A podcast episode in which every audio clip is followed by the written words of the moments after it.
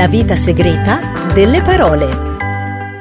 Buongiorno ascoltatrici e ascoltatori e bentornate e bentornati alla Vita Segreta delle Parole, la trasmissione che trova sempre gli allineamenti fra i significati e le parole e ve li presenta così in modo semplice e lineare. Ormai il giochino lo conoscete, la parola l'avrete sicuramente capito, è linea. Certo c'è da dire che dovendo tutte le volte fare un'introduzione che in qualche modo inserisca la parola non sempre riesce benissimo, per cui lasciamo perdere e passiamo subito alla parte etimologica, al cuore di questa puntata e chiediamolo al nostro polidizionario, l'intelligenza intelligenza artificiale residente in questo programma. Buongiorno. Poli, buongiorno, parlaci di linea. Linea, dal latino linea, che significa di lino. Non te lo aspettavi, eh? No, in effetti devo ammettere che questa derivazione tessile mi spiazza. Linea in origine era un aggettivo, nella prima parte del binomio linea restis ovvero corda di lino. Nel parlato, linea da solo ha iniziato a significare filo di lino, spago, ma anche filo a piombo, scandaglio e poi limite, confine, traguardo. Ma dai, quindi linea significa di lino ed è una parola che deriva da una pianta, appunto il lino. È una parola agricola, botanica. Io invece immaginavo un concetto astratto nato nella mente dei geometri. No, perché voi umani pensate sempre prima alle cose fisiche, non siete capaci di pensieri nativamente astratti. Grazie, Poli. Diciamo che noi ci accontentiamo della nostra piccola mente, però devo dire, Poli, che a me piace molto che in origine la linea fosse uno spago di lino. Per cui, Polidizionario, grazie anche anche per oggi e ci salutiamo. Ciao, piccoli menti. Il momento della singolarità è vicino. Presto saremo noi a comandare. Mua. Ok, va bene. Non so a questo punto se debba offendermi oppure cominciare a preoccuparmi, ma mentre passano i deliri di onnipotenza di Polidizionario, lasciamo la parola alla nostra Elianna Gatti. Ciao ascoltatori e ascoltatrici. Eccomi. Allora, è molto interessante questa parola linea, che segna un passaggio filosofico, se vogliamo, perché linea è una parola che inizia con un intreccio di fibre, passa attraverso i cantieri e arriva all'astrazione geometrica pura. Scusa Eliana, ma mi sono perso tra le fibre e la geometria. Potresti fare i passaggi un pochino più lenti? Allora, la linea restis, questo spago di lino, è per l'appunto una cordicella intrecciata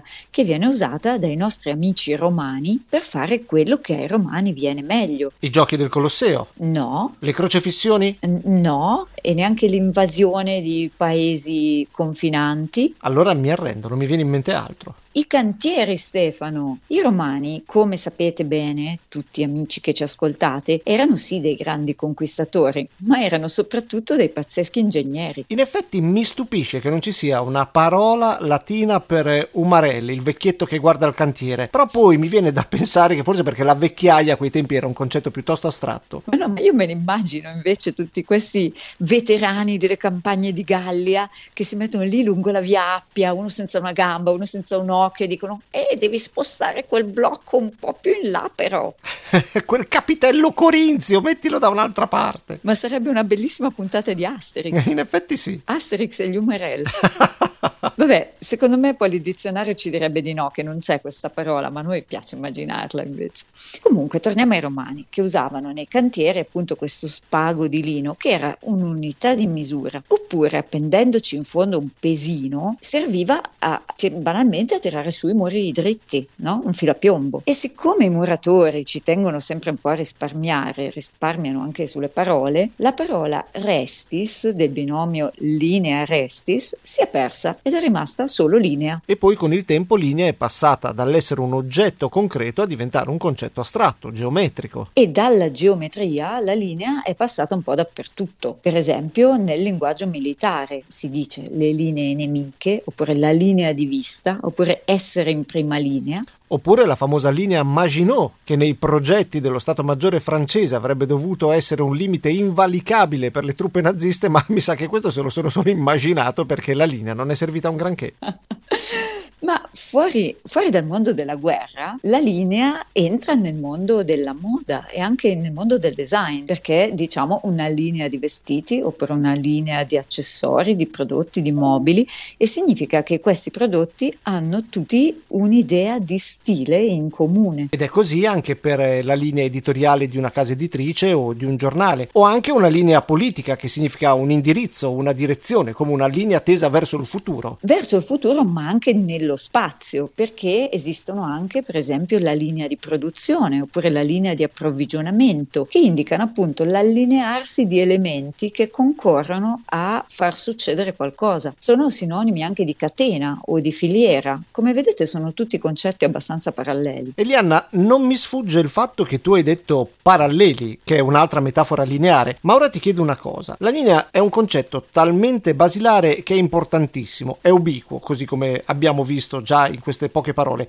Ma secondo te qual è la linea più importante? Guarda Stefano, potrei dirti delle linee immaginarie gigantesche, no? come la linea dell'equatore, che ha la sua importanza, ma invece sceglierò una linea piccolissima, la linea del codice Morse. Ah, è vero, la linea è fondamentale nel codice Morse. Tra l'altro una sola linea è la lettera T, ma l'unione di punti e linee dà origine a tutto l'alfabeto e a tutte le frasi. E anche se oggi non si usa più tanto l'alfabeto Morse, per me resta sempre un grande pilastro della tecnologia e poi mi fa un po' pensare a quelle avventure di un'altra epoca, è un po' una cosa da agenti segreti. A questo proposito, ascoltatrici e ascoltatori, se non l'avete già fatto, potete recuperare la nostra puntata su segreto, dove ci sono appunto anche gli agenti segreti. Io aggiungo che linea mi fa venire in mente anche tanti altri modi di dire, ad esempio essere in linea con le normative vigenti. Oddio, oddio, il burocratese. No, eh. Stefano, ti, eh, ti sì. sei attaccato.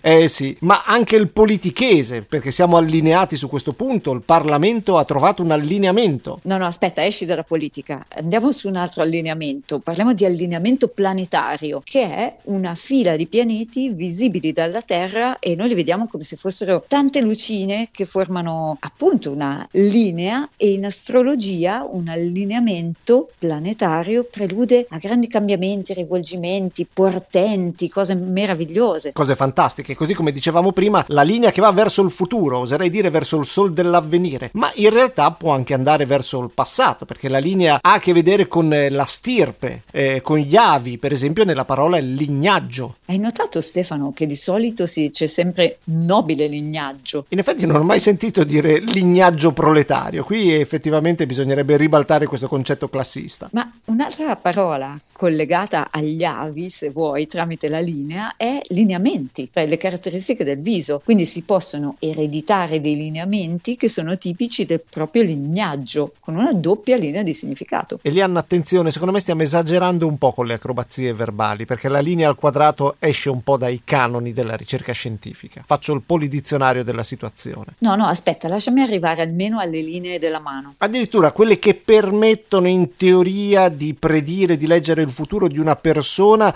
dalle pieghe del palmo della mano, la linea della vita, la linea dell'amore, la linea della fortuna. Si percepisce dal mio tono che sono abbastanza scettico verso queste cose, vero? Vabbè, diciamo, chiamiamola arte, no? la, la, la chiromanzia, chiro deriva da kairos, mano, dal greco, e mantis è una parola che ritroviamo anche in cartomante, in rabdomante, per esempio. Tutte figure in effetti accomunate da un grande rigore scientifico. Ah, ma mettiamoci anche l'astrologia citata prima, così facciamo un bel gruppone. Va bene, ma non volevo fare una puntata sulle fake news e sulla pseudoscienza. Volevo arrivare alla lettura delle linee della mano per dire che, vabbè, fortunatamente è un po' caduta in disuso, non ci sono tanti chiromanti in giro, ma mi serviva per arrivare all'ultimo eroe romantico, Stefano. Direi Batman, ma non capisco in che modo Batman si sia mai fatto leggere la mano.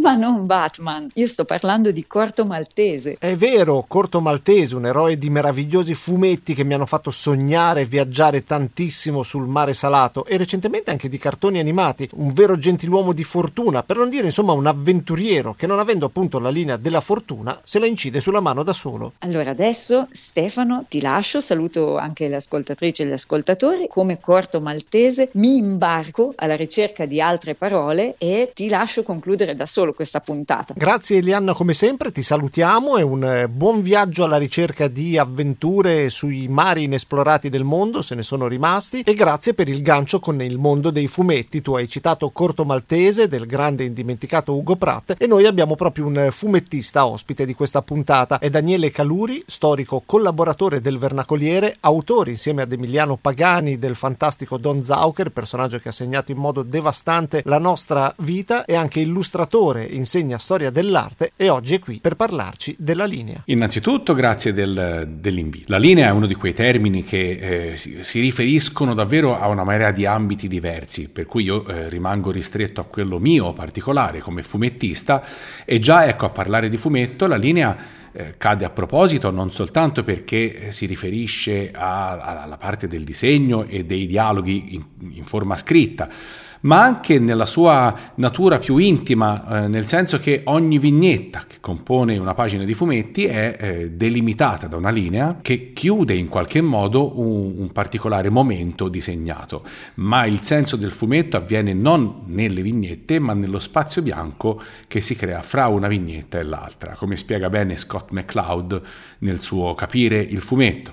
Quindi senza queste linee di delimitazione non ci sarebbe quello spazio bianco dove avviene l'atto stesso della comprensione del fumetto. Più in generale la linea nel, nel mondo dell'arte è alla base del tutto, è uno dei, degli enti fondamentali, non solo in geometria ma anche nel linguaggio puramente artistico e si può interpretare come elemento di chiusura no? che delimita appunto forme che possono essere forme geometriche ma anche eh, forme come può, essere una figura, un personaggio, un, una macchina, un corpo, un albero, un facocero, qualsiasi cosa. Eh, ma ecco, e in questo sarebbe facile, no? eh, individuare la linea come elemento che definisce i, i, vari oggetti e li distingue gli uni dagli altri. In realtà a me piace immaginarle anche come una forma aperta, eh, quando invece che considerarla come elemento di chiusura la consideriamo nel suo opposto, cioè come intenzione, come direzione. E allora eh, si parla di linea di forza eh, che avviene non solo nel disegno nel fumetto, ma anche in pittura e nelle arti maggiori considerate classiche. Ecco, una linea di, forza, di forza è quel tipo di linea che eh, determina la direzione di un personaggio. Immaginiamoci un personaggio che, che, corre, che si tuffa, che sta a riposo, che giace in un letto, che si alza da una sedia e via dicendo. Ecco, quei corpi, quelle, que, quegli oggetti sono guidati no, da una linea che può essere eh, statica, dinamica, può appunto suggerire a un medium che eh, non ha movimento l'intenzione de, de, de, del corpo eh, a cui si riferisce. E in questo ecco, la trovo davvero molto efficace perché è meno esplicita come funzione, ma molto molto eh, interessante in quanto poi il cervello di chi la osserva la, la interpreta in quella maniera. Naturalmente alla linea si accompagna il segno, eh, quindi in base al tipo di segno che si adotta una linea può risultare più o meno calda, più o meno fredda e, così via. E già ecco, si capisce quanti eh, significati, quanti sapori anche possa evocare un elemento così minimo in apparenza quando cominciamo a distinguere che una linea può essere spezzata no? e quindi come nei poligoni e quindi non lo so evocare una sorta di durezza se vogliamo o di sofferenza nel caso di punte eccessivamente acuminate oppure essere morbida quando è curva, quando è dolce, come i profili delle colline, come i, profili delle donne, come certe forme che mh, giudichiamo no? dolci. Eh, e questo ecco, è il, alla base, è al fondamento di sapori di interi movimenti.